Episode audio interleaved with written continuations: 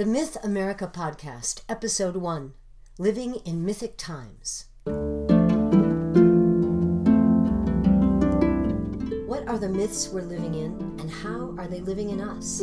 Join me weekly as we explore the stories we tell and simultaneously the stories that tell us. I'm Lee Melander, and this is Myth America. Wow, I am just seriously psyched. This is the very first episode of Myth America as a podcast series. It actually was first originally born as a four year long stint as a weekly radio show, live radio show on an NPR affiliate in upstate New York in the Catskill Mountains. And then we had a couple years of quiet hiatus, and it's back now, and I can't tell you how thrilled I am that we're starting again. So, as I begin this first episode, it made sense to me to give you a sense of what Myth America is, what it's reaching for, where it started, and what its goals are. What's most important is that it's freewheeling and it's unscripted. I will riff each week on some ideas that have been pinging around in my awareness that feel like they matter to me. And I want you to try these ideas on with me and taste them and roll around them, them, them around on your tongue and in your brain and even in your fingertips and your earlobes if you feel like it and see how they feel. And you might completely agree with what I'm saying, and you might completely disagree with me, or something in between. And all of those reactions are totally cool. My hope is that an image or an idea or a metaphor that we explore together will spark your own train of thought about how we humans sit in and of the world in a way that has relevance and meaning and a sense of, oh, yeah, yum, that tastes good for you. And then make you think, well, what about this? What about this other thought? And reach forward. Myth America is about opening and not necessarily finding answers, but actually learning to ask good questions and continuing to ask good questions. About me a bit, in addition to that, I am by training a cultural mythologist, and you may ask what the heck is a cultural mythologist, which is a decent question. And maybe the best definition that I found is from a colleague while I was still in grad school. And she said that she thought this is what, what a psychologist tries to do with an individual. A cultural mythologist tries to do with cultures and communities, digging out the deep stories and the images that work in our intersections and our understandings of the world and of ourselves. And so it's really, from, to my mind, how I approach myth in, in, in this kind of work is is again, it's about that opening. It's about learning to ask questions and trying to see some of the things that are sitting. And I'll come back to that in a minute. What else about me? Um, I'm a lover of bad puns, as evidenced by the title of this podcast. Uh, I love imagination and possibility and how things can fold open in our lives. I'm in love with the unexplored places uh, in our backyards and in our psyches. Um, I've been a writer, of sometimes performer of theater and music and dance and mostly a troublemaker and fomenter wherever I go. I like I like stirring things up. And probably even more than that, I am more than anything a perennial toddler. And I am always going after that shiny set of keys that the world dangles in front of me and, and looking for new experiences and ideas. And so I'm, I'm inviting you in Myth America to come and chase some shiny keys with me in the world of myth and metaphor. And so today I want to start with something of a call to adventure in honor of, of Joseph Campbell.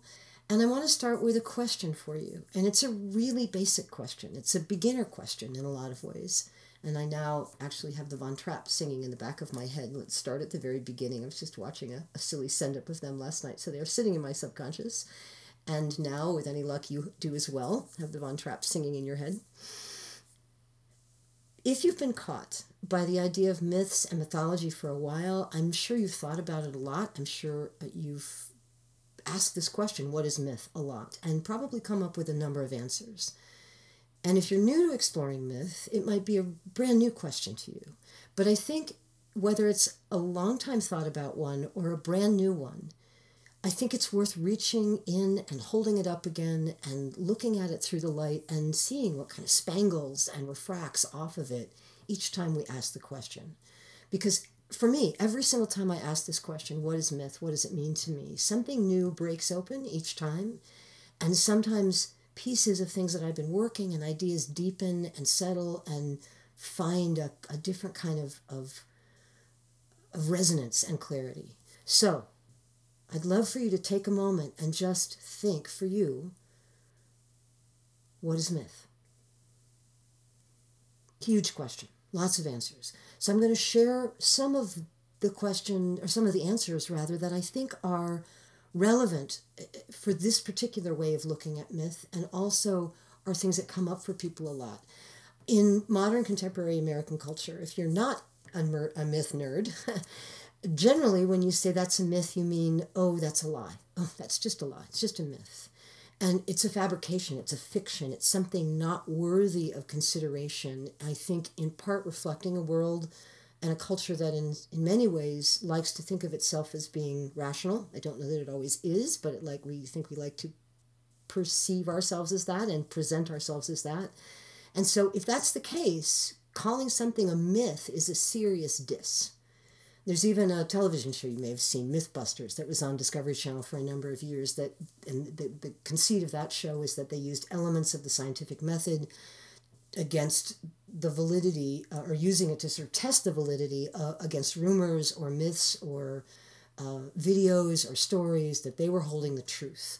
And so they were pitching science and logos and rational thought against falsehoods. And they put myth in the title in the center of what that falsehood existed, existed in the, in the way that they worked this show. And it's a great duality.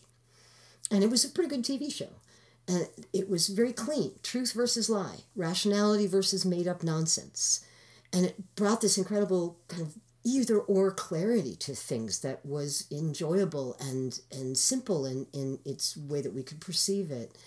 And I think it's kind of relieving, I think, in a world that's often very complex to have that black and white duality of one thing is right, one thing is wrong. We can step away when that's been defined and feel relieved and kind of check it off of our of our psychological list of things to worry about. But I think that when you approach myth in that way and you think of myth just as a lie or a fabrication, you've actually really missed the mark on what myth is.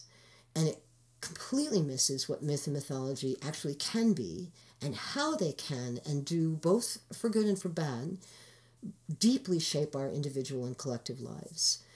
So, another way that folks think about myth is as a big ancient sprawling story. So we think about you know the Greek myths or the Roman myths or Native American myths or the Yoruban myths or pick a culture, and and there's a there's a mythic cycle that comes out of every culture around the world. And in this context, we tend to see them as kind of big old stories that are filled with gods and goddesses and magical creatures and their origin stories and their bigger than human adventures. And I think most of us who fall in love with myths start there and start in the stories. And I think we start often with a yearning for grand stories that do feel bigger than us, or a desire to reach back into a culture, whether it's ours or something that feels very compelling and outside of our own experience, and and learn from that and, and be a part of that somehow and, and have kind of a, a, a an imaginal, if not literal, cosplay experience with it. It's reaching for something bigger than us. Epic can be really wonderful, particularly in lives that feel far too often like we're spending them, you know, worrying about whether or not we've brushed our teeth or we've paid the last heating bill on time or finished whatever that latest project was that came up for work or managed whatever that mundane thing is that we need to do moment by moment in the course of our lives. And I think we, we gravitate towards big stories even when they are in fact fictionalized ones, not just mythic ones. And I, I, remember I was 12, I'm going to date myself now. I was 12 when the very first Star Wars movie came out. And I remember coming out of the theater watching that film, sobbing, tears streaming down my face, because I thought, I'm never going to do anything in my life that epic, that huge, that grand, that important. And I, in that moment, I, I, I couldn't bear the thought of that, that my life was going to be that much smaller. So I think it's one of the things that pulls at us from myth. But I also think that that can put myth in something of a, of a fictionalized place as well, and something of a kind of wayback machine that sits out there, you know, even the line from Star Wars in a galaxy far, far away a long time ago. And we can look at it with a certain kind of distance even as we're yearning to be a part of it. We're never going to be. It's out there. And then i think it also can become a way particularly when we're looking looking at mythic cycles where myth starts to, our understanding of it starts to get literalized in terms of what we think people believed about them, how we thought people uh, interacted with them and, and created them and told them. And so we tell those big myths about quote unquote primitive cultures that and how they made up fictions because they didn't understand how the world worked and so they had to make up these sort of ridiculous stories about how things happened and why they happened and, and how things functioned. And so sort of pre-scientific thinking. I actually think pretty clearly that the folks who push that idea don't understand metaphor as a concept. I actually don't necessarily believe that early folks who were telling big mythic stories had any concrete, locked in sense of them being a, a kind of scientific truth, but instead they were a different way of understanding things. But it's easy for us to put myth in that category in a post Enlightenment world. I think it's another piece of the, the you know, rationality versus fantasy and, and logos versus mythos. I think the two intertwine in some really interesting ways, and I think we wrestle with that in this culture. The if you've are, are a follower of philosophy, you, I'm sure you know the the Nietzsche quotes, "God is dead." Friedrich Nietzsche, the German philosopher, and he, after the Enlightenment, he really started to work this idea that that this idea of scientific understanding of the world had ended our sense of the existence of something divine and he was doing it in a Christian context, certainly in, in Western Europe, but that, that it had broken that, that we no longer lived in a world that had divinity within it, and started to kind of literalize this. And he, he actually, he saw this process of, of scientizing, if I want to make up a word, our thinking as as really a killing of that divinity. And his whole statement, which I think is worth worth hearing, is translated is God is dead, God remains dead, and we have killed him. And how shall we comfort ourselves, the murderers of all murderers? What was holiest and mightiest of all that the world has yet owned has bled to death under our knives. Who will wipe this blood off of us? What water is there for us to clean ourselves? What festivals of atonement, what sacred games shall we have to invent? Is not the greatness of this deed too great for us? Must we simply not become gods simply to appear worthy of it? So, big, grand German philosophy there swirling around, uh, light, very light. But I think his idea is an interesting one that if you start to understand the world in a rational way, that you have you have killed you have killed the divine. You have killed anything that makes the world kind of magic and holy and sacred. And he worked that in uh, a, piece uh, that was first published in 1882. Um, it's published often as The Gay Science in, in English. I think a more accurate, actually, translation, which I think is kind of more wonderful, is The Joyful Pursuit of Knowledge and Understanding. And I love the, the tension of, of the joyful pursuit and the statement that God is dead and it's the most horrific thing we could have ever done and there's no way back out of it. And of course, he, he was picking up on on ideas that Hegel were working was working and a couple of other philosophers as well. But he, Nietzsche was really the one who brought it to the proverbial table.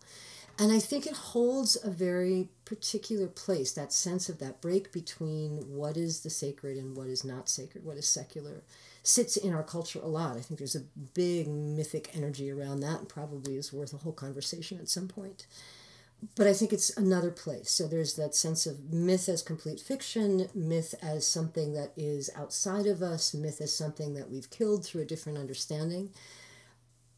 And then I think there's some other ways to sort of be embracive. And I wanted to take a moment and, and look at what Campbell had to say, what Joseph Campbell had to say about myth. And uh, one of the things that he said on more than one occasion, somewhat wryly, was that a myth is somebody else's religion. And I think what he's working there is, you know, I can truly believe my truth of my stuff that I know that, that so the divinity that I'm connected with is the right one, and yours is a series of, of bedtime stories on some level.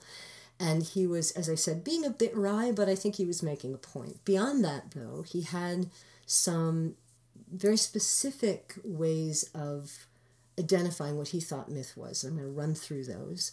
Uh, he had he called them the functions of myth, sort of why myth exists.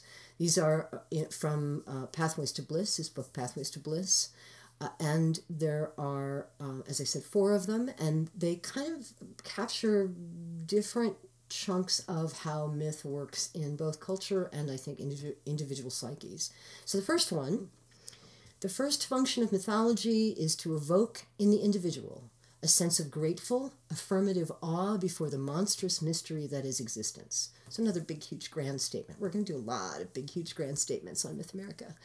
So I, I think this is fascinating. I, part of it is I think what's really cool about this, interesting about this, is the idea of it being a grateful and affirmative awe. There's something powerful in that word grateful to me. It's a, a really intriguing word choice.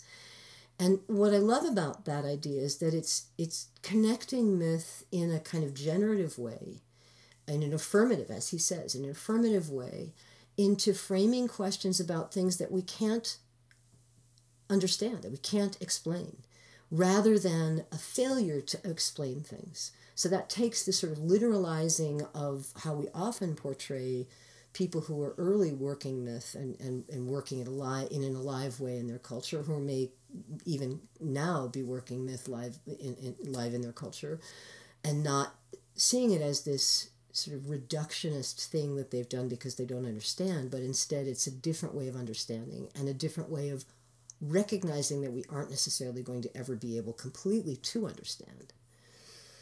Joseph Campbell's second function of mythology is to present an image of the cosmos, an image of the universe that will maintain and elicit this experience of awe, or to present an image of the cosmos that will maintain your sense of mystical awe and explain everything that you came into contact with in the universe around you. So here he starts to get into this kind of explanation point and and I bump up against this and I, I both agree and disagree with him on this. But I think what he's reaching for is is not quite that literal we made up a story because we were too dense to understand that that this is an, an image, a metaphorical way of understanding that's opening us up to magic, to awe, eh, the word that he continues to use, to the numinous, so to to the the things that relate to the divine, to the spiritual, the supernatural. So in this moment, he's saying myth encapsulate, encapsulates that and holds that and opens that for us. In the third function, Joseph Campbell thinks that this work, this function, is, is to create a, a, an order, uh, to validate and maintain a certain sociological system. He writes a shared set of rights and wrongs, proprieties or improprieties, on which your particular social unit depends for its existence. So now we're getting into the cultural construct stuff, right? This is how we build rules for ourselves and how we create story together and how we wend these and weave these mythic ideas and the stories and the metaphors, the archetypal images that are shaping the constructs of what we agree on as the playground, as the as the sandbox that we live in together. And I think this is how, as a cultural mythologist, this this is a framing that I use a lot, and I think other mythologists who think about myth in the same way that I do use a lot. That I might look at a big story that's sitting sitting in a culture and try to look at how that's shaping the decisions that we're making, the political decisions we're making, or economic ones, or sociological ones. That how are they they building the structures of what we're actually physically doing on a day to day basis in this bigger way. So, uh, for as an example, uh, one of the great sort of American myths that sits in our psyches is this sense of the, the myth of rugged individualism. Individualism, easy for me to say, and the that it's you know we are we we pull ourselves up by our bootstraps. Right. This is a big image for U.S. culture, and there's a lot of energy behind it. And if you stop and you think, it informs a lot of ways that we think about the world and we interact with it. Another one is, is the sense of opportunity of equality uh, that sits built into a sense of democracy and what, what that means, what a democratic world looks like, and how we all have an opportunity. We have equal opportunities in this country. Big story. Now, again, I'm not saying that these are necessarily true or untrue, but they're big stories that are sitting in our psyches, both as individuals who live within that culture and also collectively as we as we make decisions and we move things forward. Another one i think is we we believe in this country in some very particular ways into a story lean into a story about our own national greatness and uniqueness uh, and and that informs a lot of who we are and what we do and how we talk about ourselves. So we sometimes I think we fall into the trap of thinking that those are literally true, those stories. And I think that's not necessarily helpful. I think I understand the seduction of it. It's particularly the powerful ones are, are the and the positive ones that, that sort of feed our sense of yes, we are living a big life. We are living in an epic kind of sense of the world that my life isn't this itty bitty teeny tiny thing, but that I've got something grander going on. So I think it's very uh, uh, uh in, enticing I think, to think that way. And I don't, again, think they're necessarily literally true, maybe even at all. Maybe there are pieces, and parts of them. But I think that what they sit underneath how we identify ourselves. And I think if you look at any group or culture around the world, you'll see a similar set of stories.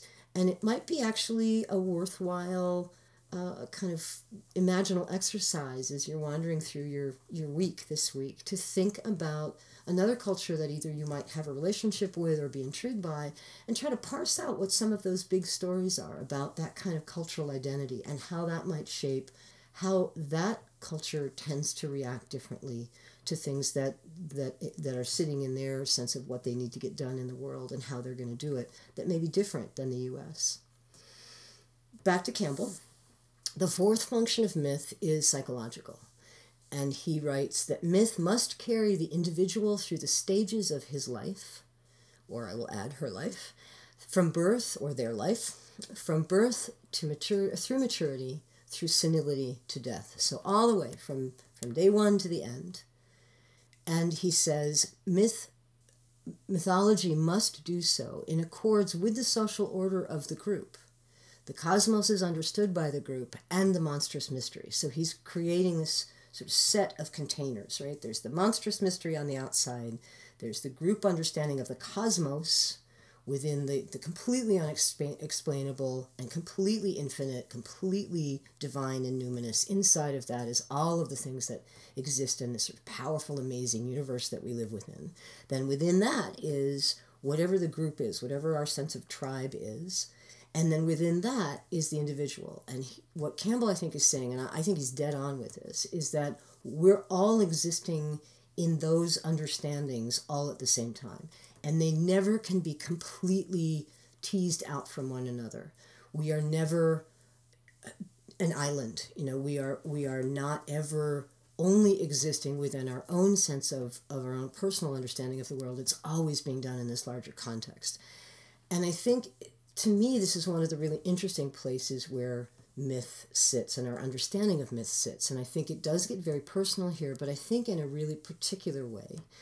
And I will save a, a long winded rant on the idea of personal mythology for another time, but for the moment, I'll, I'll just say that it's for me sits somewhere in the lines of jumbo shrimp or working vacations or civil wars in the land of oxymorons. I don't think personal mythology is necessarily a thing that works. I think it comes the other way. But that being said, I think that myth does open up some really deeply personal understandings of the world by giving us images that are so much grander than we thought that, that, that we are and that, that we can sort of hold and comprehend, that they can help us pull out and make sense of what's going on in our own psyches.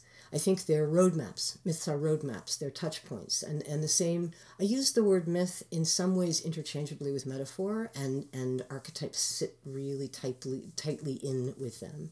But I think all three of those things, myth, metaphor, archetypes, are, are touch points and reminders that we're connected with one another. We're not necessarily different from one another, even though we may be having what feels like a, a, deeply individual experience, particularly in a culture that is very dedicated to individual experiences. And that our own individual stories are fed by the stories that we sit within, and vice versa. And that's really where the, the idea of Myth America comes from in a lot of ways. It's the tagline for this podcast the stories that we tell and the stories that tell us. And what I mean by that is as we are telling a story, it is telling us. We are being shaped by the very stories we choose to tell and how they tell them, how we tell them. So they don't exist outside of us and we don't exist outside of them. That there's this dance back and forth. And for me, that dance, that back and forth, is the most delightful, delicious part of myth for me because it sits in this paradox. It's both and all the time. It's true and untrue all the time the Greeks talked about, and then the Romans actually talked about how myths were the things that were simultaneously least and most true. Sallustius, who was a fourth century writer, he was a friend of the Roman Emperor Julian, wrote a treatise uh, called On the Gods and the Cosmos. Um, it was kind of a catechism um, in fourth century uh, paganism, Hell- Hellenic pa- paganism. And he wrote, Now these things never happened, but always are. So he's saying they didn't happen, but they've always been true. And that truth sits in a kind of flashes of insight that can be deeper than what we see in the tangible world in front of us. And that's where myth becomes metaphor, I think. Meta, translated from the Greek meaning carrying, for across. You're carrying the meaning across, you're making meaning by moving from the literal into the abstract or the concrete into the intuited.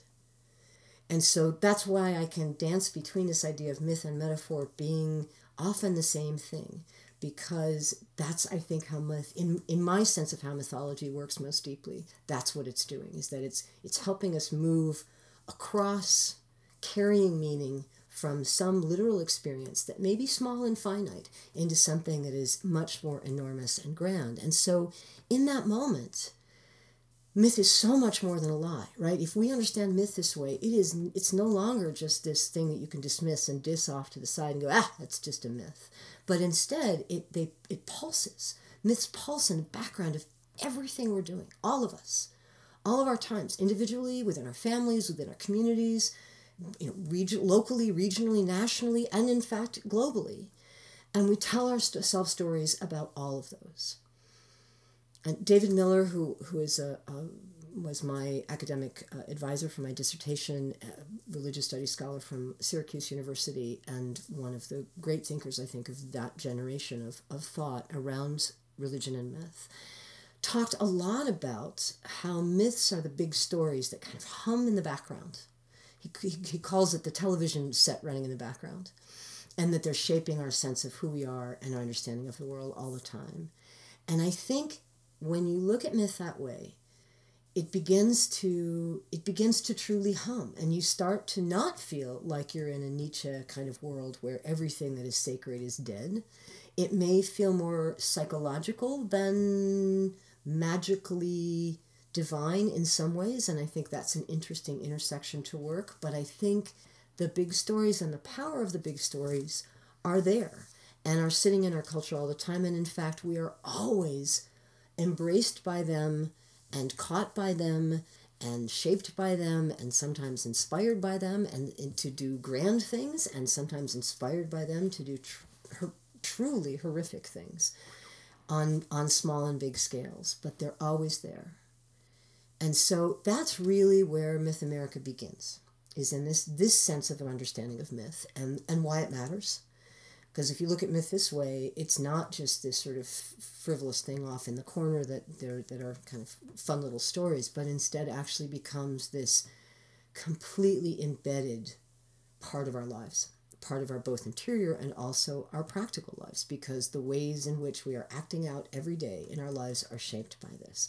So, with all of that in mind, I have a theory, and I want to throw this in front of you and see what you think. And as I look at where we are right now in the winter of 2021, I think we're living in mythic times. I think we are living in a time that feels unilaterally different in many ways than certainly in my lifetime the world has felt around us. And, and I look at what's happening globally and also within the United States right now. And so many of the things that we've assumed would always work systems, safeguards, what's normal, what's truth that we've lived within and and have seemed like they could never shift really beyond that. You know, maybe they'd blow a little in the wind, but there was the there were there were stakes set in the ground that were so stable that there were even stones that these are breaking. They feel like they're breaking open right now. Things that we have made assumptions about, basic ways that the world is going to work, somehow seem like they've been tossed up in the air. Or they seem so fragile that they might not survive in ways that Again, in my lifetime, I haven't questioned that. And I think that invites us into understanding a time as being mythic. And so, as a result of this, the world doesn't seem quite so immediate or literal or mundane. And instead, it, it feels like we're sitting and living and caught in this sort of story of mythic scale. And and our lives are at risk the planet is at risk everything. And it's so huge it's hard to fathom. It's so beyond what we can do and it's it's kind of terrifying and overwhelming. And i think it can offer some enormous possibilities and, and, and openings as well but i think often when we're sitting in places that feel this unsettled our first reaction is is to batten down the hatches and get scared. And uh, the first and foremost thing that's of course at the top of most of our senses of the world right now is we're living in a global pandemic, the likes of which we've not seen for a hundred years, and it has changed how all of us are living on a day to day basis. We've been here for months in the in the United States, it's been closing in on a year. Uh, in other countries, it's been longer since since they really pulled back and shut things down. And while there are ongoing efforts to understand this virus and contain this virus and manage this virus, one of the things that I think is really interesting about it, and, and indeed kind of mythic about it, is that it's a novel virus. And we throw that phrase around a lot without thinking about it very deeply. But if you think about it, it's it's it's fascinating. This is a, a, a, virus that's kind of breaking in and of itself our sense of the rules medically. That it's a virus that we've never seen before, it's a new one. So it's not something that we can look at with a sense of, of certainty about anything. And so we're, even as we're trying to contain it, we're also trying to understand it. So it's making a story even as it's emerging and we're making stories around it even as they're emerging. And in most places right now you know all bets are off in terms of really understanding. We've got a vaccine that's coming and and is starting now to hit in various locations around the world. So there's a sense of there's an end to this uh, that but we're not quite there yet. And there's i don't think most of us have i certainly don't have a sense of certainty about this really ending and that everything is going to go snap back to what feels normal or what felt normal to, to this, what we've I've been jokingly, only sort of jokingly referring to as the before times, which in and of itself feels kind of mythic and story-esque in, in its phrasing.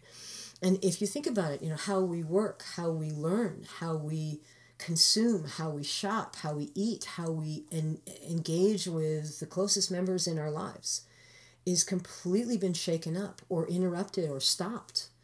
And in this era when we have a sense, again, at least in the US in, in the kind of cultures that are living in a, in a kind of postmodern industrial capitalistic way in the world, we're used to being able to solve problems really fast and get out of stuck places really quickly. And what this virus has done in its newness in this new story that it's creating is that it's just broken it all. And that we almost kind of with a flip of a coin went from re- living our lives in a real way, living out there in the world, into a remarkably virtual experience. We're having Thanksgivings over Zoom. You know, we're, we're, we're meeting digitally. We're, li- we're working and living in our houses within our four walls that can be feeling really small several months into this. And the way that we're reaching out into the world is virtually. We're not generally traveling. We're not flying to Thailand, but we may be learning about Thailand from images or stories that are coming from that place that we're getting through our computers or our television sets. And so, in that moment, it seems to me, in that move to living virtually, it feels like that's another way in which we are living into metaphor in a way that we're not used to. Where are the connections between living a virtually driven life? And does that mean we're virtually living our lives, which I think is a valid and slightly terrifying question? But what's the connection between a virtual life and a metaphoric life and an understanding of the world in a virtual way and a metaphoric way? And I don't necessarily have the answer, but I think there's something there that's really interesting. And as I said, we've got some hope on the horizon, but it's not over yet. And when we come back to when it's over, whatever that means, whenever that happens, the before times are going to be different than the post after times, than the, than the post COVID times. Things are going to be changed. And I don't know that any of us have a sense yet exactly what that's going to look like. And so, even as we come out of the immediacy of the craziness of this experience right now, I think we've got a remarkable opening that's going to happen into what happens next. Again, I think this can be a place of opening can be possibility and it's something that I, I personally love that sense of what what's on that next horizon my husband and i joke all the time that he's the one that sort of he's very creative and, and, and whimsical in his own way but he's he's rooted. He's the oak tree and i'm like four ridges out going yeah well what, what's happening after that? So i love being on that place. Most people don't. And so i think part of what has happened with this is that it's both reflecting and being reflected by our fear of how things are changing. And I think plagues and and um, as which we're in a pandemic uh, gets to some of the deepest senses of of our own identity and work politics. They break norms and they break power structures that have existed. And the you know there's language in in Greek traditions about how in stories about when great plagues would hit the Greek soil, that it was always after a particular kind of failure of leadership. Uh, which opens up some really interesting questions, I think, and images about you know how does that work, or the, the wonderful Fisher King story cycles that if the if the if the king is sick, the land is sick, and vice versa.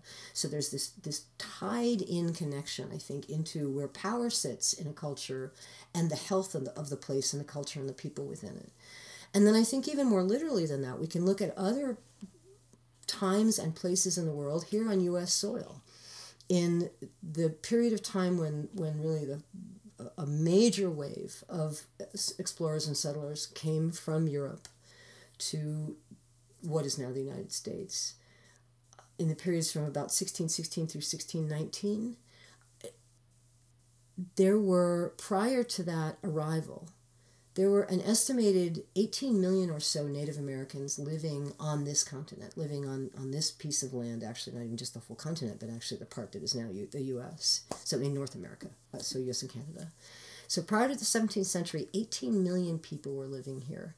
Between 1616 and 1619, when the settlers began arriving sort of en masse, the native population in the United States absolutely just was decimated up to 90% of the people who had been living here before Europeans showed up died.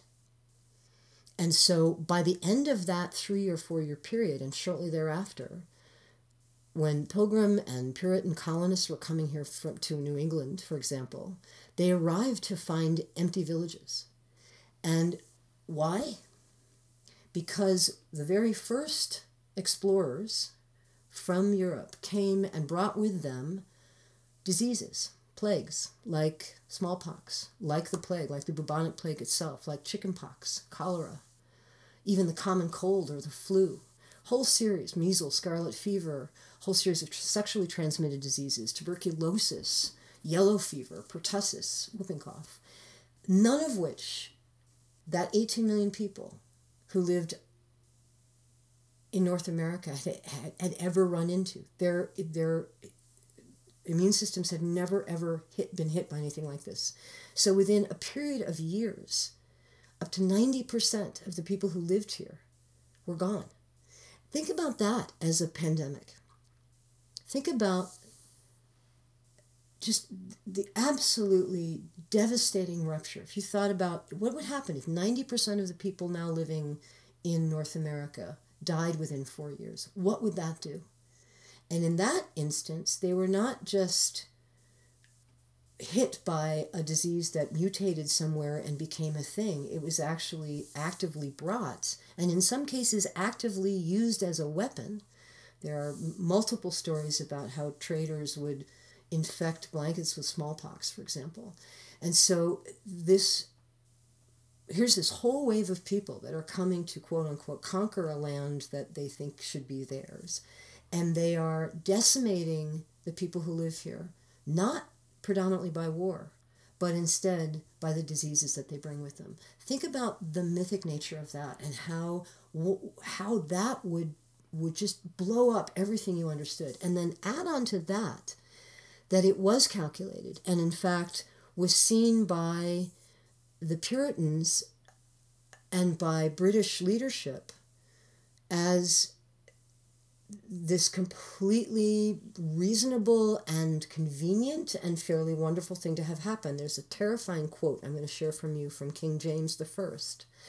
And he says, Within these late years, there hath, by God's visitation, reigned a wonderful plague, the utter destruction, devastation, and depopulation of that whole territory, so as there is not left that any do claim or challenge any kind of interest therein we, in our judgment, are persuaded and satisfied that the appointed time is come in which Almighty God, in his great goodness and bounty towards us, the people, and our people, hath thought fit and determined that those large and goodly territories, deserted, as it were, by their natural inhabitants, should be possessed and enjoyed by such of our subjects. That is maybe hits me as the most horrific kind of divine right of anybody over anybody else's statement that I've ever read. So not only did the European settlers come and decimate the population that was already living here with diseases, but they then said, ah, it was God's will because we're the chosen one. I want you to take a moment and think about the rhetoric that is swirling in our country right now, in particular, in the US right now, around what this pandemic means and who's getting it and who isn't and who deserves to have it and who doesn't and where the power sits in that and what the divine choices are in that. I think in some ways we're frighteningly close yet still to that, particularly when you look at how this disease is hitting communities of color, for example, and there's not a, a national sense of that cannot happen. But instead, there's a, you know, not obviously with everyone, but there is some momentum around, well, que sera, sera. It is what it is. And I think that pandemic, this sense of all of those things that have been broken, and this sense of big looming potential fear, which people are, I think, greeting with a whole range of of emotions and stories to deal with it. I think there are those of us who are you know, absolutely over the cliff in fear about this. As my husband said, we're in our panic rooms. Uh, and I think on the other end of the spectrum, there are those folks who just will not believe that this is even a thing. And I think that starts to open up and shape our sense of what is working in the stories behind some of the political momentums that are going on right now. And right now, we've got a political system that is straining at the at the seams in a way, again, I've not seen in my lifetime. I think arguably it hasn't st- been strained like this since the Civil War, which we broke apart and then came back from. And we're really in a battle right now in this country about not only our core political structures, but I think more deeply how we communicate with each other and who holds the truth in these, where truth lies. We are living in an era where people talk blithely about alternative facts so we're living in an era where people are saying fiction can be truth and vice versa. And if it feeds my narrative, if it feeds my interior story, that's the truth I'm going to choose not only to believe in, but proclaim as the sole truth that anyone else should believe in as well. Really powerful stuff and a deeply mythic move. And if you think about all of the momentum, so whether it's around what political party is in power or who is who is holding power, who is being you know damaged by power and how power is being wielded well and for ill in this country. And the protests that we've had for for any number of months that we had over the course of the summer into the fall of of uh, folks that are pushing back against some really ugly deep mythology in this country around race. And political leaders and media figures who are and voices who are insisting that our systems are so broken that we should just walk away from them we should abandon them and that they alone hold the truth. And uh, we are in, I think, in this moment, an enormous and, and, and you know, kind of galactic uh, Star Wars hits again battle over the narrative and who owns it. Who has the story, who owns it, who's telling the truth. And truth itself does not seem immutable here, it seems really fluid. And I think in this moment, other things break open when that happens. I think it's part of what you know, as we look at the systems around us that feel so off balance right now, part of it is we don't know what to believe. And depending on who you believe, you may run up against somebody who believes so much the opposite of you that you don't even have a place to start from. And as I think about that, I, I hit upon a Yeats poem, and it's probably one of my favorite poems, probably my favorite poem of Yeats, and you probably know it. Uh, it's called The Second Coming. And interestingly, he wrote this poem in the aftermath of the First World War, which was a time when the when certainly Western Europe and, and much of the world felt shattered in ways that nobody had anticipated. The idea of a world war was a was a new and pretty again epic, galactic, kind of mythic scaled thing. And it also he wrote it during the 1918-1919 flu pandemic which I hadn't known until I went to go pull the text from this and, and did a little bit of reading. And I thought that was really interesting. If you think about the layers of that war, um, he was also really involved in the Irish independence movement, which things were shattering in Ireland in a particular way. Uh, and the um, then this a- epidemic and sitting the flu pandemic that you know wiped out millions of people uh, as at least one set of estimations. It's hard to tell because the records, their whole communities that sort of collapsed, uh, and records weren't kept. So, but it was a global import event, and certainly bigger in scale in terms of mortality than the than the COVID pandemic that we're in now, but disrupted the world at least as much, if not more. And so he wrote this poem, and actually in the weeks prior to writing this poem, Yeats's wife, who was pregnant, caught this flu virus and almost died. So here's this place where he's working these big this is this is this Campbell four functions, right? All of this stuff is sitting there at the same time. He's working these big enormous societal things and this incredibly personal thing where he could lose both his wife and his child in this pandemic. So here's here's at least the beginning of this poem. The second coming. Turning and turning in the widening gyre, the falcon cannot hear the falconer. Things fall apart. The center cannot hold. Mere anarchy is loosed upon the world. Blood dimmed tide is loosed, and everywhere the ceremony of innocence is drowned. The best lack all conviction, while the worst are full of passionate intensity. And he goes on from there, but I, I think that first stanza of this poem is captures in many ways what I feel the stories are that are sitting right now in this kind of mythic time that I think we're living in, and some of the pain and the the um, fear and the sense of loss that the things that we've counted on, and the kind of certainty that we've counted on, and the convictions that we've counted on, have been replaced by what feels like intensity that doesn't have any of that conviction.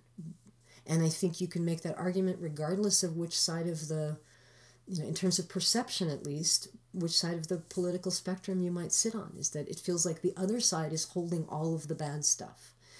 And there's something I think extremely mythic even about that in that move that there there's not we've moved into big story then because that's not that's not literal truth. You know, as I sit and talk with neighbors who may feel very different than I do politically about the world, when we're talking with individuals and human and with each other as human beings and as neighbors and as friends, none of that stuff really is is is close to the surface. It sits way back in the background. But when we live in these virtual worlds like social media, where we are doing the kind of mostly anonymous drive by, this is the kind of discourse that we have, and it's how I think, in part, these stories emerge and unwind. And so I think, regardless of where we are in this story, we feel like we're, in terms of who, who, who we see ourselves as, you know, who's the enemy and who's the pragta- uh, uh, uh, protagonist, um, we're at that point in the story where it doesn't feel certain that the good guys are going to win and that the hero is going to survive and that there's hope in spite of the loss that we're feeling. And that's starting to shift and starting to open i think for at least some folks in this culture. I think for others right now given what's happening politically prior to the uh, um, bringing in of a new uh, presidential administration and all that that means i think for some people there's a sense of my god yes there is hope it's going to change and i think other folks who are working a different story are feeling a horrible sense of dread about what's to come and so we can't even agree on who the hero is. We don't even know who the good guy is here and which version of this story is the quote unquote right one. And that's really disorienting and I think invites us to live with that kind of fear and a sense of death in a particular way, particularly again against the backdrop of this pandemic, and the sense of Thanatos, which in ancient Greek mythology was uh, Thanatos was a was a daimon, sort of a, a, minor god figure um, who was the figure of death, was the figure mostly of quiet death, son of, of according to Hesiod, uh, the son of Nyx, who is night, and Erebos, who is darkness, and the twin of Hypnos, of sleep. So you see this sense of, of things that you can't see into and, and loss of kind of consciousness that you're in sleep, and then this sort of figure that connects with them, death. And one of the ways I think that Thanatos gets worked really interestingly in modern culture is post Freud, when he talked a lot about the death drive. And he, he actually didn't use the word uh, Thanatos to use this, and this has been some writers and thinkers post Freud's work. But he worked very deeply this idea of the space in between what we're working in story and in, in our deepest sort of psychological momentums between a drive towards death and destruction.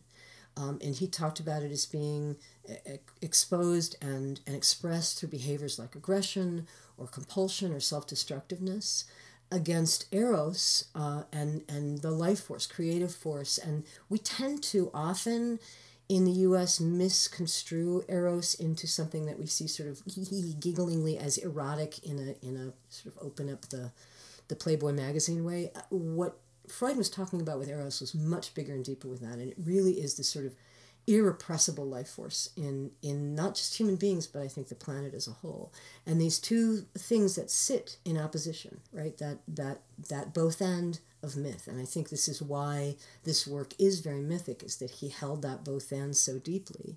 So we've got this sense of, of drive towards life and survival and and sex absolutely and other creative life producing life engendering ways of being and then this destructive ending death drive.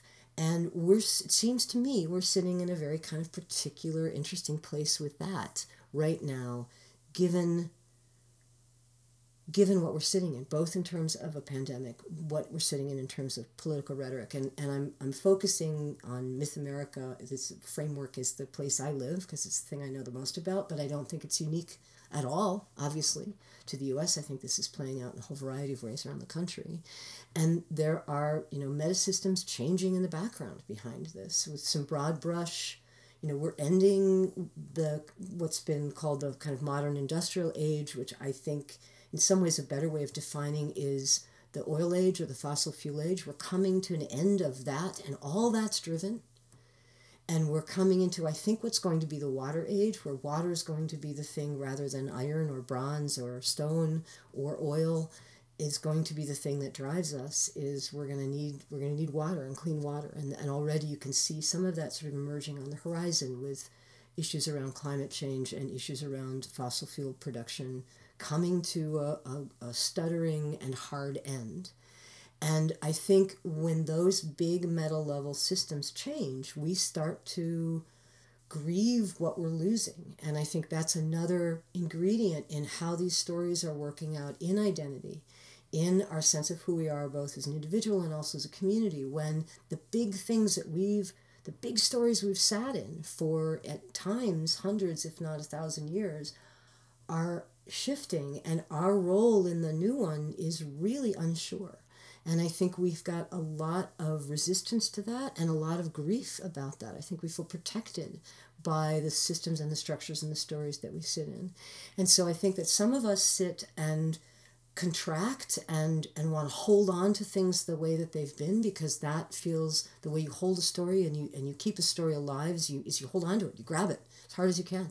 And you insist that it's the true story. It's the only story. It's the right story. It's the one because it's the one that you have and and literally sits in your cells I think another way that people respond to this is that they want to go out and make new stories. They want to fix it. They want to make it better. They want to change it.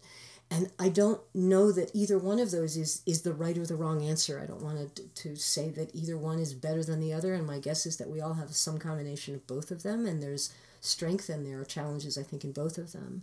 But I, I certainly have a, a, a an instinct to, to, to fix in one way or another. And, and like, as again, I, I think like all of us do on some level or another. Uh, and I've been, as I've been thinking about this and sort of thinking about this mythic sense, thinking, looking at the words of Yeats, looking at some of the writings and the thinkers of folks who were in moments where things were obliterated. And I didn't, and I should have, in retrospect, tried to find a voice not just of King James, but of Native American voices that were actually seeing their worlds imploded. And I, I apologize for that because I should have done that. If I find something, I'll, I'll, come, I'll bring it back on another show. But I thought I would end today with a sense of of where that sort of mythic hope might lead us. That if we think about ourselves as living within myth in one way or another, and indeed living in mythic times, which is the theory and the idea of this particular episode of this podcast, it made me think about Albert Camus, who, of course, was a writer and he was a philosopher and absurdist. And he was not initially inclined to get particularly involved with the Second World War, but he was living in Paris when the Nazis came and, and, and laid claim to it. Uh, and he realized that he, in that moment, had to, had to get involved. And so he became an activist. He joined the French resistance. And he survived this experience. And here's a piece that he wrote that gets quoted um, sometimes wrongly uh, out there in social media world a lot. Uh, that I think captures some of what we're sitting with in terms of kind of thinking about this mythic time and how we can maybe think about it with hope, think about it as an opening, think about it as a place that is generative and not just something that is about the death and the endings of things. So, sort of grabbing that piece of story as we work our sense of the world. It's a piece that he wrote in 1952, so he wrote it after the Second World War. He, he was looking backward. He, he wrote it uh, in a uh, a Roman ruin actually called Tipasa. It was a place that he had gone as a child. And so now he's at this place where the war is over and, and the darkness in that moment felt like it had been beaten back, that hope was, was, was something you could hold on to again. Huge cost, uh, but it was but it was it was emerging again, the sense of, of okay, life life will continue beyond this just catastrophic set of events and, and realities and the death and the destruction that happened.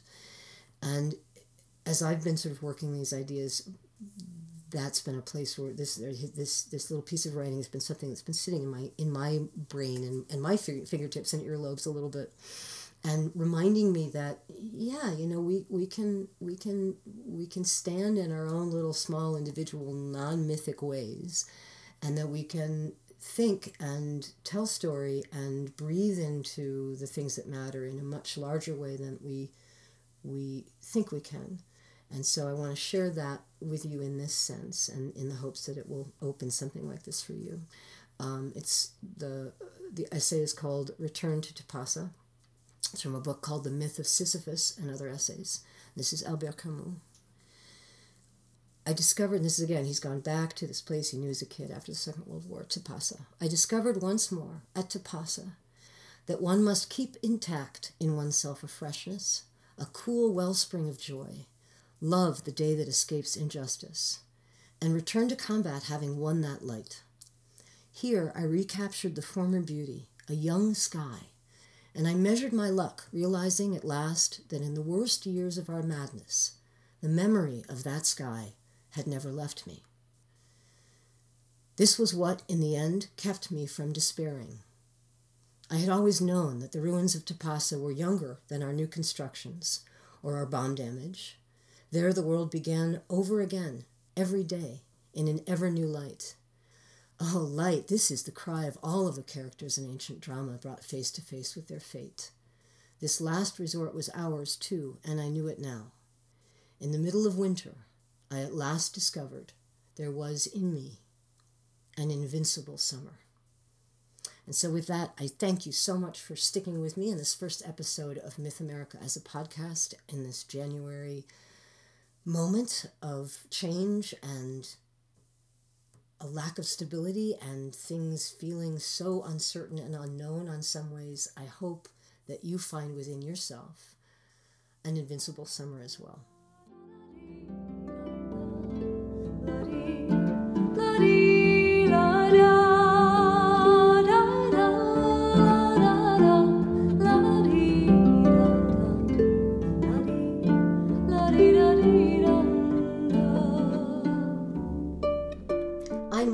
And thank you so much for joining me today. Myth America is sponsored by Spillian, a place to revel in the Catskill Mountains of New York. You can find out more about Myth America, Spillian, and me at mythamericaradio.com. Please stop by and share your thoughts. I'd love to hear